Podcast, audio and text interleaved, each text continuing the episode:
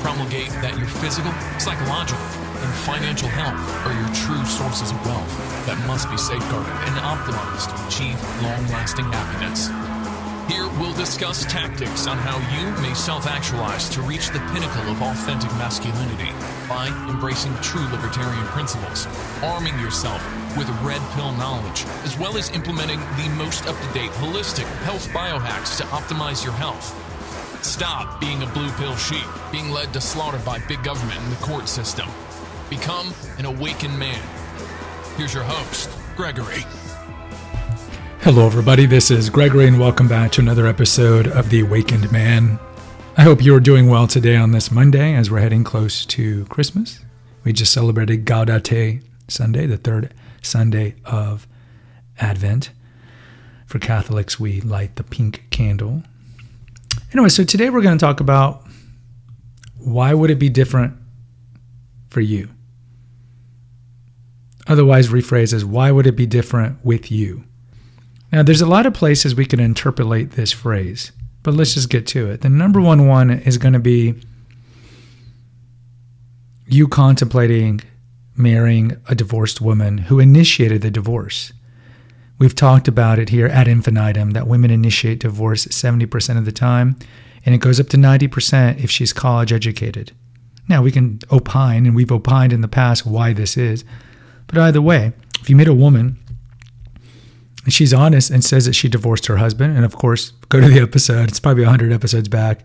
The four common tropes that she'll use to white knight you would be he was controlling, narcissistic, a cheater, or fill in the blank abusive. Typically, they'll be psychological or emotional because it's harder to quantify and much more amorphous, vague, nebulous. So if she's honest and she said, Yeah, uh, I divorced another man, let's fill in the line. What makes you think it'd be any different with you?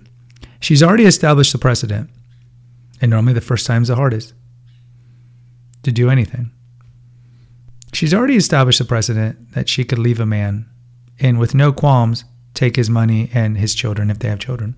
And of course, she'll tell you, "Oh, I didn't leave with any money." You know, you just look around at the house. Look, you know what you know what job she has. Look at the houses she has.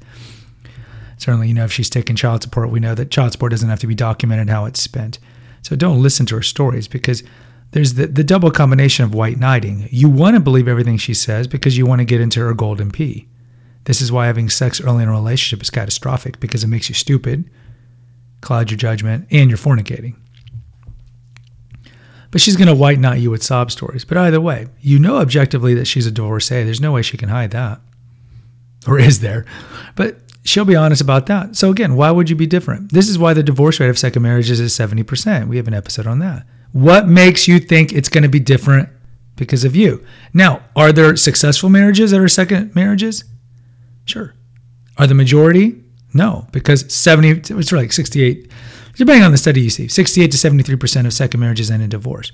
So another 30 don't. But then look at that 30. How much of that 30 is happy? Not to say you could be the exception, especially if she was abandoned, legitimately abandoned, or if she's a widow. Then maybe it could work out. But do you feel lucky punk to quote Dirty Harry for you for you Gen Xers who won't know really what I'm talking about? This is more for the golden generation and the boomers. Why are you going to risk it? I miss sex. Okay, I totally understand that. You know, I live a chaste life. I don't even self gratify. I understand that. But it, it, it, clears up your mind. And like that Seinfeld episode, it makes you smarter and you can redirect your energies. But is it worth going back to the plantation for the promise and probably likely fulfillment of coitus, at least for a little while? Especially if she's older and she's got the baby rabies. But in general, what makes you think it's going to be different with you? Statistically, it's not. It's not. And a concomitant to that would be, oh, I don't know. Let's work on the true the true spokes of MGTOW. Working on your psychological, emotional, financial. You know, MGTOW is not misogynistic. It's pro man. It's pro fixing you, pro optimizing you. So let's say you've gained a lot of weight. Let's say you've you've taken up a drinking habit and you're actually honest with yourself and you admit that you're alcohol dependent. And the government classifies alcohol dependence for men as having 14 drinks a week or more. Alcoholism is when it affects your personal life or your or your work, but alcohol dependence is, is classified as that. So let's say I don't know since COVID or whatever you develop a drug habit, drinking habit, gambling habit, porn habit, whatever you've gained weight very hard to break this. You talk to anyone who was addicted to cigarettes. Nicotine addiction, at, at last time I checked, was like 10% of those who take up smoking ever quit forever. It's very hard. My mom quit though. She never smoked. And then I remember being like in junior high, she smoked for like three years and then she quit. So there are exceptions. But let's fill in the blank here again. What makes you think it's going to be any different with you? That's the problem with addictions. This is, the, and, and a lot of you already know this. I'm, it's not revelatory what I'm telling you. But I think in terms of intersexual dynamics, beware. If anybody that you're dating that you're possibly thinking of signing the Faustian pact that is the marriage contract with a former addict or recovering addict, what makes you think it's going to be any different for them? I mean, there's a reason why these statistics exist. And I know white knighting kicks in, or she wants to white knight you and save you, codependence, the classic codependence. I know that, but look, you have to look at yourself and see yourself as a catch. So sticking with the your your potential prospective spouse has an addiction. A scarcity mindset will tell you, well, this is the best I can do, and I'm going to marry her, even though she's a recovering alcoholic or she's a cluster B personality disorder. Abundance mindset would be like, eh, addictions are rough. It's probably going to lapse, and they're going to suck me into that maelstrom of dysfunction. I'll pass. That's not to say, for those of you who want to marry, and I know some of you are just hiding behind MGTOW, you really want to marry, and that's fine. Just be honest with yourself. That's what you really want to do. I'm not going to shame you for it. I'm just John the Baptist, a voice crying out in the wilderness, which is appropriate because during Advent we read a lot from uh, the nativity narrative pre the birth of Jesus. I'm just telling you the stats, which you already know. But if you want to get married, don't marry an addict. That's not to say you, you need to find perfection and there's non negotiables, and there's negotiables. Non negotiables is marrying an addict. What makes you think it's going to be any different with them? Likelihood it's not, statistically. You're going to be sucked into that addiction and it's going to destroy you and your family. Any of you are children of addicts, you know exactly what I'm talking about. Let's talk about a little coitus. I would strongly admonish you guys who are fornicating to stop doing it. Not only because scripturally it says in six different places that fornicators go to hell, unrepentant fornicators. But you're more likely to get, um, you know, an STD and pregnancy and false allegations, all these things.